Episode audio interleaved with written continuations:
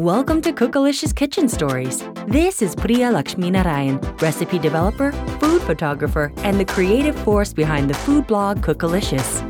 Join me in my kitchen for a new take on vegetarian and vegan Indian cooking.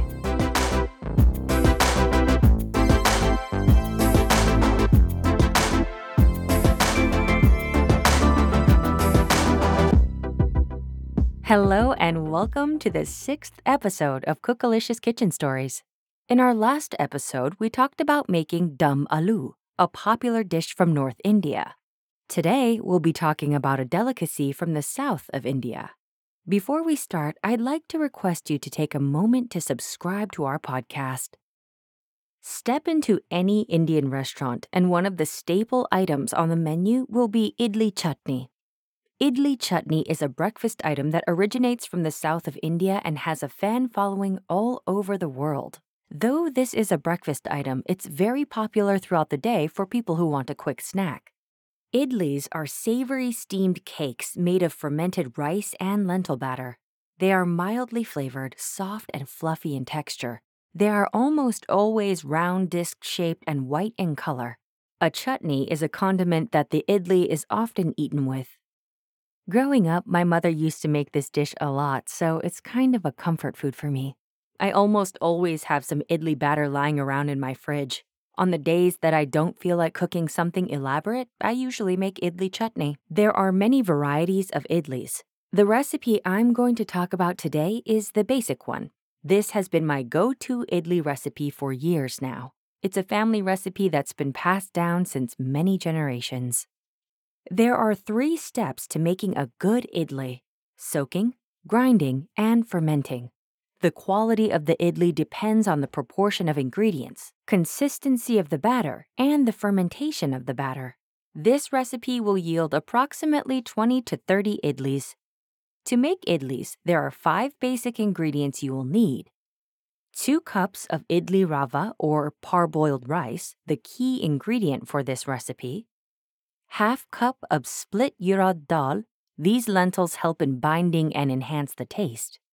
1 4th cup of poha or flattened rice. You can use thick or thin poha.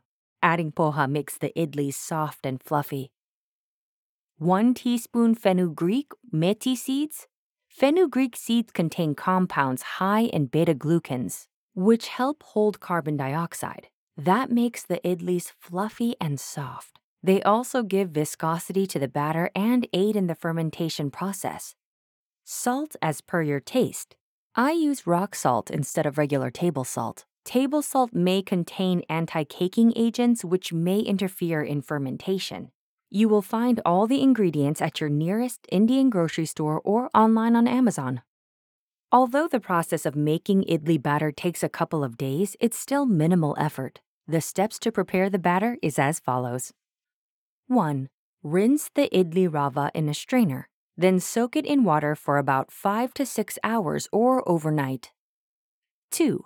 Rinse the urad dal, methi seeds, and poha in a strainer under running water and then soak them all together in a bowl for 8 hours.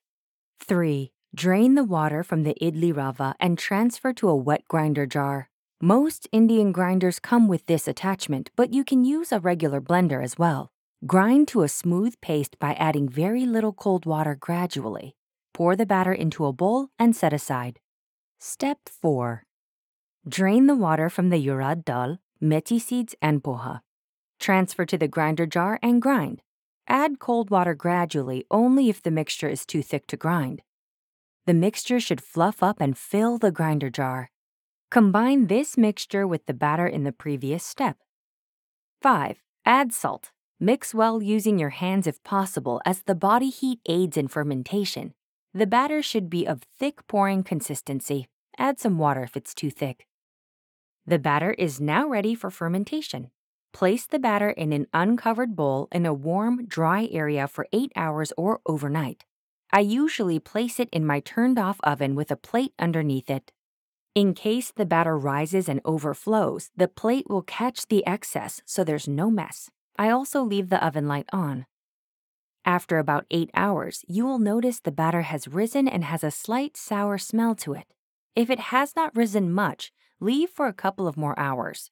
Using a spoon, give the batter a quick stir and then place the bowl in the fridge to use when needed.